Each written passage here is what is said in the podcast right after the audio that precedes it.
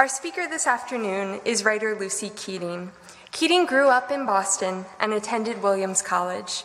After graduating, she worked in the New York City office of a book packager, developing books for teens, and then transferred to their LA office to produce shows for television. Keating's, um, sorry, Keating's first young adult novel, Dreamology, published by Harper Teen, was released in April of this year. This book is part of a two book deal with HarperCollins.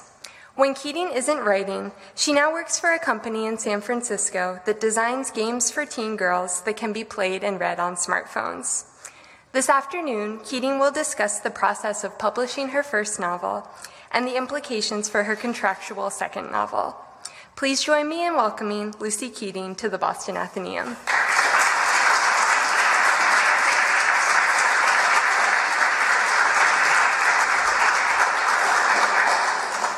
Everyone. Um, this morning, when I was thinking about coming over here, perhaps as a way to redirect my nervous energy, I started obsessing over how you greet people at noon. That it's good morning is too early and good afternoon seems premature. so I tweeted about it, and to the credit of all my amazing young followers, somebody wrote right back and they said, "Just say greetings, Earthlings," and I was like. Okay, so greetings, Earthlings, and welcome to my talk. Um, I'm really excited to be here. Uh, I've been coming to the Athenaeum since I was very, very young. I grew up just around the corner, um, and most recently, uh, it's where I get a lot of my writing done. I usually get hit with a deadline right around the holidays. Um, and then when I come home to visit my family, I spend a lot of time in the quiet room. So I credit the Athenaeum with making sure I've finished any of my books so far. Um, and so I'm just so thankful to be here and thankful to see all these faces in the audience, some of them familiar um, and some of them new. Um, my plan today is to talk a little bit about Dreamology, tell you what the book is about, uh, and tell you a little bit about the creative process um, that I use to make the content itself, and then a little bit about the sale of the book. I can tell you right away that my experience has not been very traditional, um, so I apologize for that. I don't have really a set plan for all of the writers in the audience. Um, to follow along, but I hope that it will shed some light and, and be inspiring in some ways. Um, so, Dreamology. Dreamology is about a girl named Alice. Um, Alice was born in Boston. To, she is the daughter of uh, a neuroscientist father and a primatologist mother. Um, a primatologist, if you don't know what that means, is basically someone who studies apes, and in Alice's mother's case, uh, language, the evolution of language. When Alice is very young, her mother uh, takes a job in Africa, a research position, and leaves her and her father, and basically decides not to come back. She continues um, her research in Africa. And Alice's father, heartbroken, uh, deserts his research and takes a job at Columbia. Um, where he and Alice lived for many years uh, uh, in a tiny little apartment on the Upper West Side. That's a sort of a combination of perpetual uh, professorial man cave and teenage layer. And they're very happy there until Harvard calls and says, You have to come back and finish what you started. Uh, so they move back to Boston uh, to the house where um, Alice's mother grew up. And um, and Alice attends a new school. So, one other thing you need to know about Alice is she has always had these wild and crazy dreams her whole life. They're always very positive, very magical, no nightmares. Uh, she goes on these adventures. Wacky things happen. She um, floats down a river of milk on an inner tube. It's a ch- giant Cheerio instead of an inner tube. She discovers new species of fish in the Amazon that have fur instead of scales. Um, the other thing you need to know about these dreams is they all have a boy in them named Max. Uh, Max is basically the most perfect teen heartthrob you could ever imagine. He's smart and he's kind and he's adorable um, and he's brave and he is in love with Alice, which is pretty much all any teenage girl or really anyone could ever ask for. Um, so, the other thing about Max, though, is that he doesn't exist as far as Alice understands it. She thinks she's made him up um, in her head, and, and she knows it's crazy, but she doesn't really have an explanation for it um, until she attends a new school in Boston, and who walks into her psychology class but Max? Just cue the dramatic um, breaths. Uh, so really what this book is about is Alice and Max meeting each other again and trying to figure out why they have these dreams about each other. Um, it turns out that they both attended a sleep study when they were very, very little because they both suffered from nightmares. Um, and at, at, a place called the Center for Dream Discovery, which in my imagination uh, takes place in a little weird building at MIT that doesn't exist. That's one of my favorite things um, about writing is that you can kind of take these liberties uh, and, and just decide that things exist places. And um, there's a scene where I say there's a, there's a bathroom on the third floor of the Isabella Stewart Gardner Museum, and many people could say, no, there isn't. And I would say, well, how do you know that there isn't? Maybe there is. Um, so, besides that narrative, Dreamology is a romance. It's an epic romance. It's a contemporary YA romance. And so, the, the romantic narrative at play is really um, what happens when this girl literally meets the boy of her dreams. And that. Uh, love is not exactly perfect, and that when that you sort of have to love people for who they really are and not um, as you may have imagined them to be. Um, and it can be messy and it can be complicated, which is really what Alice and Max have to learn about each other. And I won't give away much more than that. Um, so, how did I come up with this crazy idea? Uh, without beginning at my birth, I began um, writing stories since I was little, and um, most significantly, I always kept journals. Um, and that will come up later as pretty important, but I do think that they helped me uh, find a voice for myself. It began in the sixth grade when I would sort of just write what I had for breakfast and what I did that weekend. And as I got older and I began to read back on the things that I'd done, I, I started to realize what I, as a reader, wanted to see in my journal entries. And then as I grew older, I started to write with a reader in mind, thinking, okay, I'm going to tell a story what happened this weekend, and in five years when I read this, I'll want to enjoy it. So um, I wasn't crazy about school. I was sort of just fine um, with it. And uh, it wasn't until I took a, a, fiction seminar my senior year of college that I really understood what it was like to want to improve, um, to not just learn the material to do well on a test, but to actually uh, want to get better. Um, at the subject. And that led me, when I graduated, to apply for a job at a company called Alloy Entertainment. Um, Alloy is what's called a book packager. And a book packager is different from a traditional publisher. They come up with ideas in house, um, and then they find young writers to uh, young and aspiring writers to write those ideas that they then collaborate on and sell to a publisher. So um, I went in for this interview. I thought this is like the coolest thing ever. You can create teen content uh, for a living. And I sat down, and one of the questions they asked me was, um, What did you read as a kid? And I knew there are a lot of right answers for this, and I should say something like, you know, a tree grows in Brooklyn, which is uh, one answer I, I, often give. But um, I decided to be perfectly honest and tell them that what I read as a kid was a series called Making Out. um, and to give you some Boston, some Keating family lore, I guess, um, when I grew up around the corner, I would always walk down to Borders Books in downtown Crossing. I don't think that's still there. No, okay.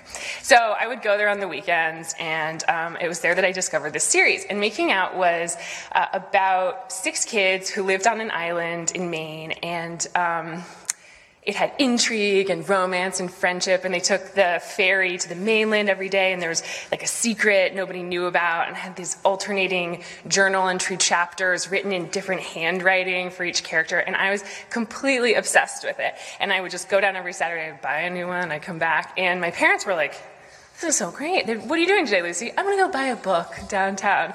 And then I think they discovered there are 27 volumes on my um, bookshelf that said Making Out. And I don't think they were as that happy about it um, as they had been uh, before they learned the truth. So that's what I said in that interview. I just said, Making Out. This is a series that I read. And they said, well, we made that. That was one of ours.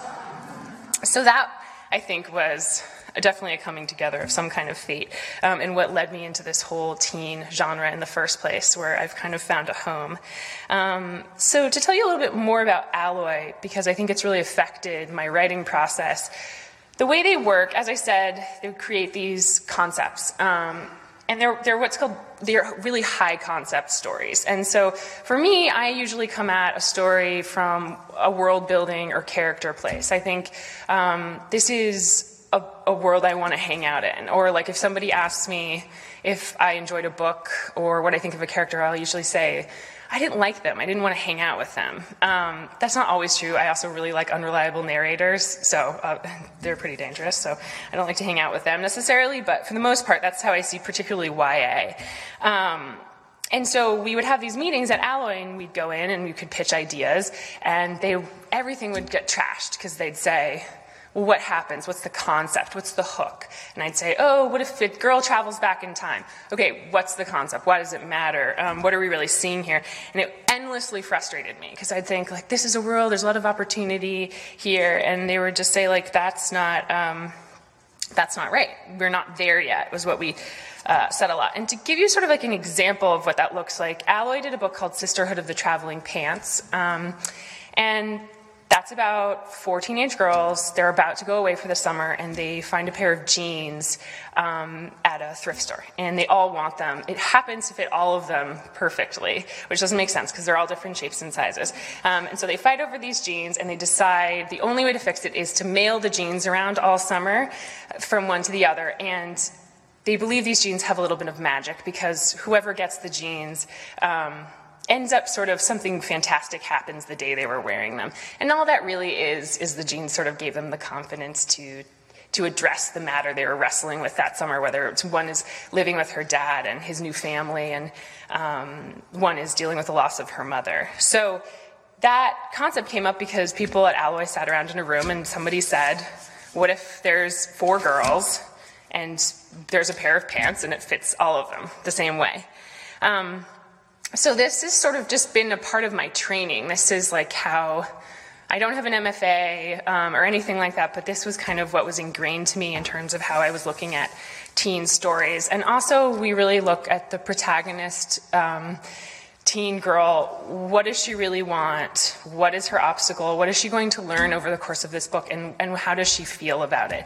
Um, we stick to really specific act structures uh, and that there are the proper highs and lows at the end of each one of those acts. And, and some people disagree that that's um, the best way to write a book. And I, I like to sort of straddle the line. I think the audience, in some ways, expects those moments. Um, so, I was in New York and I decided I didn't want to keep editing books forever. So I took a job in our TV office where um, we take the books we've made in New York and we help uh, turn them into TV shows and movies. Things like Pretty Little Liars and Gossip Girl and um, other corrupting teen girl things like that. Um, and I was really excited. I think throughout this process, I've always just been trying to sort of figure out where um, I fit in, in terms of storytelling. I always knew I wanted to be telling stories. I just didn't know how I wanted to do it.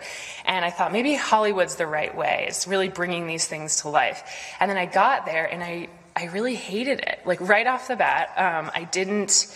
I didn't I didn't fit in, and um, whereas in New York it was a very small office and very collaborative, and uh, uh in LA it was very much pay your dues, get the coffee, answer the phone, and um, I did, but I didn't like it, and suddenly I had no creative outlet, so I started writing again. Um, and I returned to this idea that I had uh, continually brought to, to, development meetings in New York, which was about a girl who has crazy dreams. And um, to me, this really fit a lot of the things we wanted to work with. That there was something that made her special, and there was um, there there was a lot of potential here. But every time I had brought it to a meeting, they said, "And what happens? And what next?" And I had never landed on that. So in my free time, I started to poke around with that. Um, and I also think a big part of what happened in LA was was the first time that I was sort of watching time pass. Like I'd gone to high school, I'd gone to college, I'd moved to New York, I'd moved to LA, and then suddenly you're in LA, which also has no seasons, and you're kind of like, oh my gosh, a year has gone by, and I didn't even realize it. And that was a really big part of me moving forward in this process was saying to myself, where do I want to be next year, and how on earth do I intend to get there if I don't um, make moves, write this manuscript, and show it to my boss, which was terrifying, um, but I did. And I went into his office and I just said, I've written this partial manuscript. I think it's a good idea. I'm not going to show it to you if you're going to take it from me, because I realize I'm still an employee. And um, and you might want to put somebody else on it and give it to somebody else. And, uh, and he said, and I also said, and I have a friend at Penguin, and she's really interested in reading it. And that wasn't really true. I had a friend at Penguin, and she said, yeah, sure, I'll take a look. And, uh, and so that got his attention, though. And so he read it. And then I got a phone call from one of my old bosses in New York, and they said, um, "We think there's something here, and we'd like to work on this idea with you, and and um, and try and sell it to a publisher." So. Um, the one other thing they told me, they said, "What you submitted is good. It's really typical sort of YA constructs, a lot of stock characters. It's not very surprising." we have worked with you for a while and we think you're a little bit weird and um, we think you should take another crack at it. And they said, um, write characters that feel real to you, write a world that feels real, uh, and, and then let's see what happens. And, and um, don't be afraid to be out there. And I was like, okay, um, you asked for it. So um, this is kind of where the Boston element comes in because I had a writing professor at Williams um, who said, you know, the typical thing is that you, you say in fiction is write what you know. Um, he said write what you don't know about what you know, um, because basically only you find your life as interesting um, as you do. Does that make sense? Nobody else finds your life as interesting as you do, really. And so if you create enough distance um, between the personal elements of your story, then you can at least make sure that um, that it's a good narrative that you're creating. And I, I think there's a lot of um, I, I, really agree with that. So I started to bring in elements of Boston, of growing up here. Um, I've always thought that, that there was a lot of magic to this city, that they're growing up in Beacon Hill with the houses are so skinny and tall and people are stacked on top of each other and nobody has a driveway and, and sort of the like the history that you feel when you walk around just created I just knew it was different and special and so I wanted to bring that um, into the story. And then we had been sort of throwing around an idea we, about like, what if there's a dream factory? That was like how it was first pitched, dream factory. And I was like, that's pretty cool. What do I do with that? And um, my parents reminded me that my family had taken place in a study at MGH when we were young, um, and uh, it was a it was sort of when AD, ADD and ADHD were coming out. People were starting to like explore, uh, do do more research about that. And I had been so young, I barely remembered any of it. And I remember like being in a room and like somebody pushing blocks in front of me and like putting them into like a weird puzzle, and somebody like taking notes and standing in a hallway. Um, and so that was something I decided to bring in, which was like a, a lot of the inspiration for the Center for Dream Discovery. And so I think these were elements that helped infuse the book um, with some personality that people hadn't necessarily um, seen in, the, in, in that kind of YA before. And the other thing, the other personal element I brought in um, was about dreaming. And I had always had really crazy dreams, walking and talking. And um, I had always, I, people always think like, what do dreams mean? That's the first question everyone asks. And I'd never been very interested in the meaning of dreams. I just thought it was fascinating why we dreamed at all, that there was sort of like a biological uh, necessity for us to express ourselves while asleep. So um, I, I, read this book uh, called The Dreaming Brain um, by a scientist named Allan Hobson, and he sort of compared dreaming to mental illness, um, which is that the way we accept these illogical things while we dream, if that happened while we were awake, that would people would say we were mentally ill. And um, I thought that was super interesting. And then also, uh, you know, so many poets and musicians and writers have compared being in love to being sort of mentally ill in a way. And so um, it helped sort of with this metaphor that dreams and love are, there's a metaphor sort of between them, that you behave in these crazy ways and you do things you normally wouldn't do. Um, and that sometimes when a dream ends and when a romance ends, it's sort of, you look back and you're like, did that, you know, it's almost like, did it happen? So these were things that I brought um, into this thing, and I sent it in, and I was like, well, here you go. And uh, they really liked it. And one of the things that they liked was they said it was really conversational. And I think that related back to the journals that I'd been using this whole time. Um, and that I essentially talked on the page like I had been doing for many years. Um, and that was a big selling point of the tone of the book. So, to get into the selling point. We, we, um, we decided to go out with the manuscript. We went out with a partial manuscript, and um, it was like everyone told me it might be stressful, but it was definitely the, the most stress, stressful part of this entire experience, second only to the day my book came out. Um, and you're sort of waiting to hear what, if anyone wants it, if anyone wants to buy it. And um, in the end, we had a lot of, we, we got a preempt offer from HarperCollins for two books. Um, pretty quickly. And we also had, it was sort of complicated. I don't usually get into this point, part of it, but because this is um, a, how did I get it started. Basically, we got a preempt offer, and then we rejected it. And we decided to go to auction with um, five publishers. And then none of the publishers came anywhere close to the preempt offer. And we were like, oh my God, what did we just do? And looking back, it makes a lot of sense because the hook of the book, A Girl Meets the Boy of Her Dreams, it made sense that a lot of people would want that book, but not necessarily that it was going to be, it was not going to be a Hunger Games or anything like that. So we went back to Harper Teen with the tail between our legs and we said, we'll end this auction right now if he'll give us the preempt. And Harper, maybe not knowing that we weren't really anywhere close to the numbers that they'd offered, said, sure, we'll, we'll give you the preempt. Um, the only other thing that was crazy about this story was that um, Harper's preempt was a house offer because the manuscript went out to four different publishers and um, or four different editors, and they all wanted it. So they made us a house offer, offer, and then I got to get on the phone and um, decide who I wanted to edit this book. And the cool thing was, I was like, it was lunch break. I was in my boss's office, where earlier that day I'd been answering the phone. Later, I'd be getting lunch, and I was on the phone with all these editors who were just saying to me, you know, here's why I would like to edit your book, which was not something I ever expected to happen. Um,